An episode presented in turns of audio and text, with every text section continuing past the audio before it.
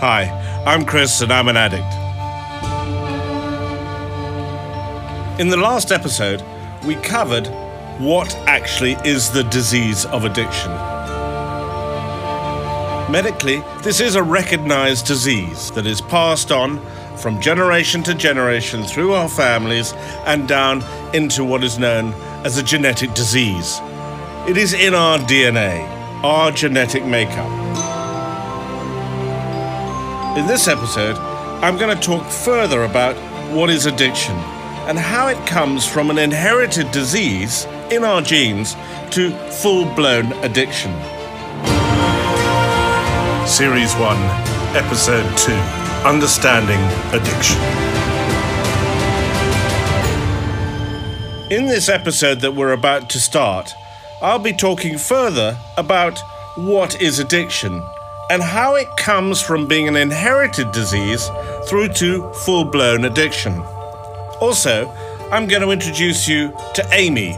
Amy is a recovering addict herself, but also has a family member who is still an active addict. So she's dealing not only with her own disease, but also somebody else within her family. And so, with that, let's start episode two.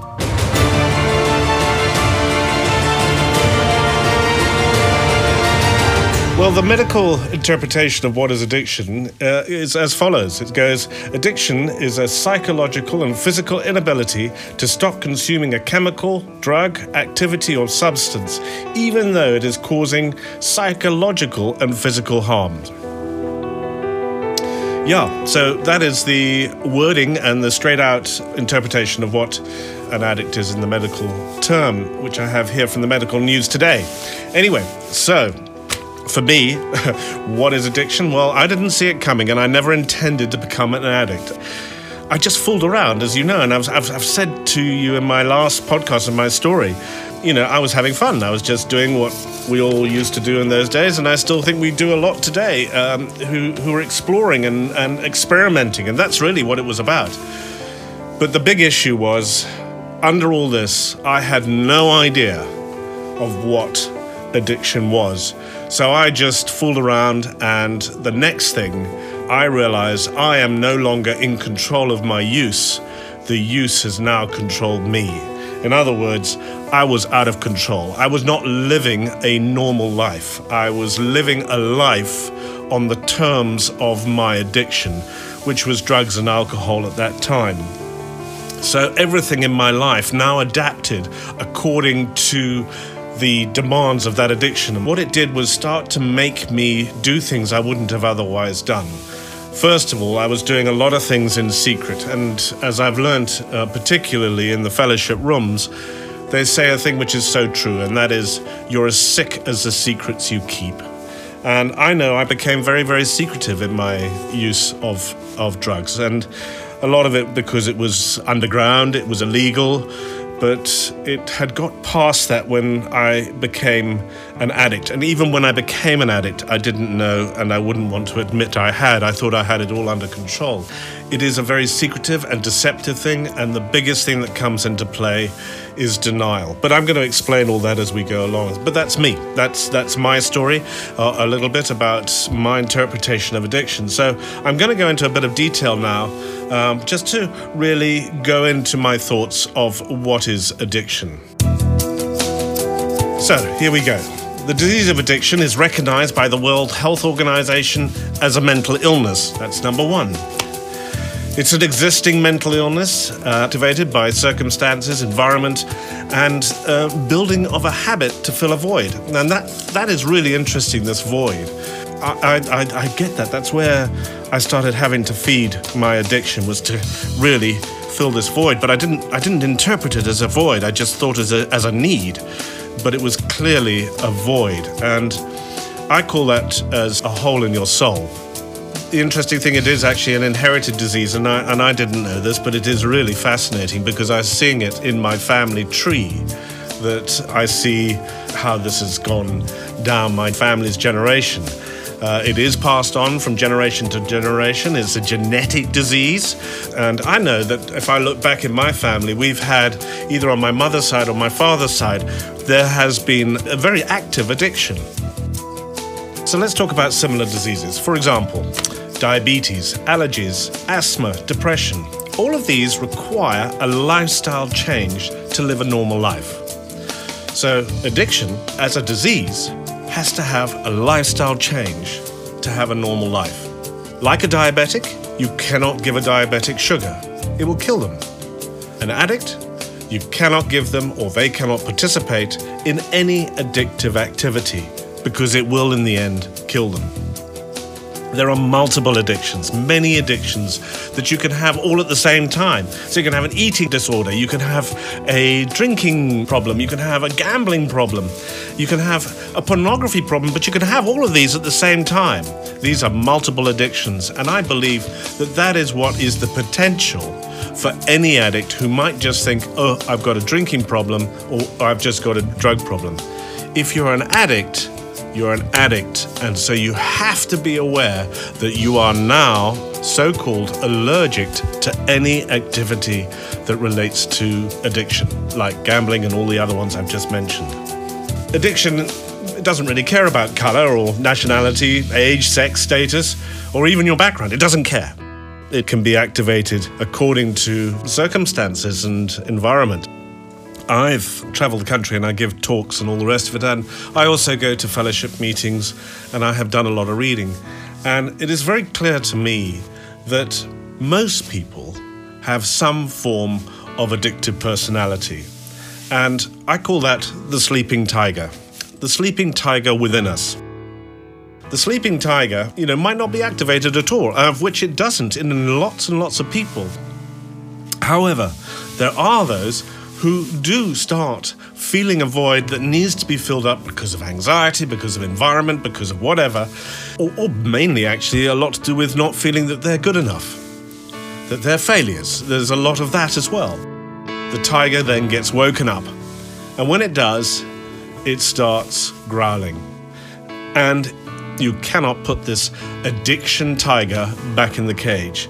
It's woken and it won't go back, but you can put it back to sleep. Let me just go through into more of describing addiction. To me, as I've said, addiction is like a sleeping tiger that is waiting to be woken up. And that there are many breeds of tiger that also can be woken up, some all at the same time. Once your tiger has been woken and released, it will control you and it will devour you. The only way I live with my tiger, or tigers as I've found out, is to train myself to keep them asleep. So, what do I mean when I talk about keeping my tiger asleep? Well, this is really understanding exactly what my tigers are, what my addictions are. And I have multiple addictions. Initially, I had drugs and alcohol. Those were very clear to me. But as I went through my journey of recovery, I saw many other addictions that I had. I, I was obsessive compulsive. Uh, I had a sex addiction. I had a pornography addiction. And I must say, I do. I, I, I, still think I have, to some degree, a shopping addiction, which really is is strange for me. But keeping the tiger asleep, keeping the addiction away, is really important because I know that if I was to slip now, have one drink, one drug, get onto a porno site, or whatever else, it's going to amount to becoming active again. And it's it's incredible what happens in the process. You can feel you can have one drink, and then when you have one drink, you have another one because you feel I've just had one, so I might as well have another one. Uh, I could probably have a line of Coke because I've had a drink, so I might as well have a line of Coke. So you're justifying the whole way now of why you can have. And that will lead on to many other things. And for me, it will give me the feeling, oh, well, I can get onto a porno site or whatever else. And so the whole addiction uh, disease rears its head. And that is what the tiger is about. I've learnt that uh, my tiger was a cub when it first came into play. It was a, a little a little cub and it hadn't really activated at all. And I had the addictive personality through my history, through my circumstances, through my environment, through incidents that happened to me that allowed the um, the possibility of me becoming an addict more likely, apart from obviously the generational element of it. So, what I did was I chose in that context to start smoking because uh, I had lost my confidence in myself and I felt it was cool to smoke. Without going into too much of a story of that, I then moved that into marijuana and it took away some of these feelings. It unnumbed a lot of the feelings that were hurting me or I felt inadequate about. Then it moved on, and I started getting into speed, and that moved into cocaine. And these things made me feel good, made me feel that I was something better than I was. And also, I felt that I had an identity with the people I was hanging around with. It was really cool for me, and I, and I enjoyed it. And then I moved into heroin, and heroin, though it was a it was a incredible drug, which I will say it is, but it is the end of the story. The heroin addiction didn't take long to fully grip me, but I was in such denial about it for so long that uh, I was in a place where I just I, I couldn't even get out. I, I actually got to a point where I thought, in my active addiction at that point in time, this was the way life is, and I must learn how to survive in that life as an addict. So, what had happened in that process, the tiger had grown up from a cub into something really quite huge and controlling. I could see no way out. However, through tools that I was given, which were the 12 step program, um, I began to learn how I can train my addiction, how I can train myself and learn more about myself through the 12 step program of admitting that I was powerless over my addiction and my life had become unmanageable. And I came to believe in, in a power greater than myself that today is Jesus Christ. Uh, but it took me a long time to get to that point. However, it was the controlling element of handing my will and my life over to the care of God as I understood him. And these are these are just a few of the steps that are incredible, but they are great tools of being able to keep in remission of my addiction and keep my tiger asleep. I know that I cannot slip. I cannot afford to slip. I can't I, it would be horrific for me because I just feel in myself that because of the power of my addiction that is sleeping at the moment, it will kill me in moments. If, if I don't think I've got another recovery in me, I haven't got another remission in me. I have to be constantly aware of who I am and what my disease needs to keep it asleep. And so, for me at the moment, I am now today clean. I am clean for today. And that's really important for me. I'm not going to uh, look into tomorrow, oh, I'll be clean forever. I cannot afford to do that. That complacency is going to be something that could well wake up the tiger, and he will take any moment of any advantage to bring me back into his grip. For me, the, the element of what I'm trying to put across here is that tiger grows throughout my addictional life, recovering, and obviously it grows and becomes active uh, should I start getting into an, an addictive activity. With that, when I say I keep my tigers asleep, I keep my tigers asleep by working a 12 step program every single day. I go to meetings and I listen to people who are, have had similar stories to me um, and have similar behaviors to me so I can understand myself more. And this is hugely supportive. And on top of that is being able to go out and help others who are in a desperate place of addiction where I used to be. The greatest thing is, I, as an addict, understand them and hope and know that I can reach out and help them. And that is called the 12th of the 12th step. Today, I'm really privileged that I have all this knowledge uh, that I have had over the 37 years that I have been given by so many people who are recovering addicts themselves. I could not be living here today if I didn't have the support of those groups and those amazing people who have just walked into the rooms of a, of a meeting or have been there for years and years and years. These are the people who have kept me alive, and I now hope I'm one of those people who are helping people keep off addiction and stay in remission and keep alive. I wouldn't have been able to recognize my tigers, my addiction, even though I was in a complete mess. And um, it's it's incredible how. Uh, the denial of this disease uh, is just so overpowering that you can be as I was, sitting in a all-night cinema using every half hour just to stay straight, and still think that you didn't have a problem. I hit my rock bottom, and it was then that I began to understand that maybe, maybe, maybe have a problem, and start the journey to recovery, and learn about what had happened to me but it couldn't happen unless I made a decision to stop. And that is the thing, is that nobody can would have been able to help me, and certainly it is very difficult to help an active addict see what the tiger, what the addiction is doing to them until they get to their rock bottom. That can be immediate and it can take a long time, and it, in some cases, it might never happen. That's why I am alive today because I recognized that I did have a problem, and through the help of other recovering addicts, I was able to begin my journey of recovery. I got myself into a rehab, and that's where I began to see the light.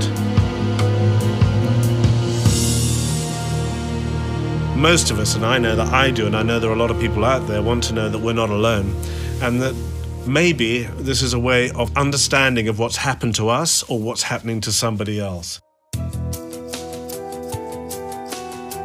Before we close off and before we finish today, I've, I've got the absolute privilege of having a story sent to me by Amy, who's actually a, a, a good friend of mine, who is uh, now in recovery and she is doing really, really well um, as a recovering addict. But she's also a family member of an addict in her family.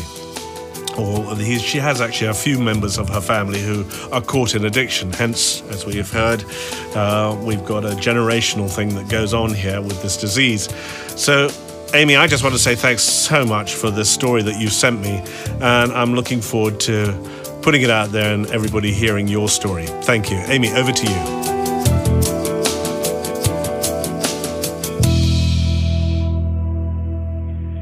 Hi there. My name is Amy, and I've been set free of my addiction by Jesus Christ. I was an addict for 10 years altogether, and I have been clean for a full year now. So today I want to take the opportunity to share with you that Recovery is a process and it is possible to stop. But the first step for me was finding my reason to stop without me even knowing. So I want to tell you about how I got to this point. I've done many different drugs before in my life over a span of eight years. Um, it started with weed, then cat, cocaine, MDE, and meth but nothing I did compared to the last two years of my drug addiction for the two years that followed. No, this was stronger. This was much stronger. In the eight years, I started using drugs because I thought it helped me with coping with my daily living, as I used to suffer with a lot of fatigue, and cutting cocaine and meth gave me the energy to do the things I never had energy to do. And to come down, I used to smoke weed and drink. The way I justified it was that I was never aggro when I used it, and I had all the love in the world for everyone and for every person. And I felt compassion, and I just wanted to share. Um, it made me feel like the person I wanted to be. For the eight whole years, I used it on and off, and I knew it was wrong. However, I never went partying or neglected my child, as I always had the energy to play with her and do fun and creative things. But then again, this is another way I justified my addiction, not knowing the mixed emotions I was stirring up in my child. As sometime I was just too exhausted to do anything and irritable, and the next mo- moment I'm hyper and I'm willing to do anything with her. Well, I stopped when I was pregnant, though, as I was frightened of harming my child. However, I was harming her by when I started again emotionally without me knowing. So my husband had depression without us knowing. Um, he was actually diagnosed two years ago. So at that time, during the eight years, so the addiction was my sort of coping mechanism of always having the energy and always being happy to push him like a wheelbarrow. I worked throughout my addiction. However, my husband was on and off with his job, with every job he had, and was not happy in the only thing that seemed to make him happy was the drugs that we used. Long story short, I left him twice with my daughter and came clean for her sake. My husband came clean too for a while, being apart, but the real nightmare was still to come. I was clean and I moved in with my dad, who is divorced due to his uh, drug and prostitute addiction. But at the time, I thought he was okay. And um, he used to get very violent as I had fights with him about bringing prostitutes into the house at night. I used to lock my door, and I was very scared for my daughter's sake, as bringing the unknown into the house is a very, very scary feeling. My husband, my husband came back for a holiday when I asked him to please stay, as I was frightened. So soon after my husband was back, we started using cat, but the cat in Cape Town was not the same as the cat in Johannesburg. So we moved on to meth, and this meth was different. You could see it straight away on my face. So you know, my face used to draw in after one use, and um, that forced me to stay away from my family and in hiding. Although I still worked, um, but while we were sniffing meth for one night, my father would do his usual routine of going out and coming back with a prostitute and locking his door. I kept hearing that sound of a lighter clicking over and over and over, and to this day, a lighter that doesn't work, that clicks over and over, freaks me out. It just, I can't stand it. We peeked through the door hole at that time, and my husband says said that he knew what it was.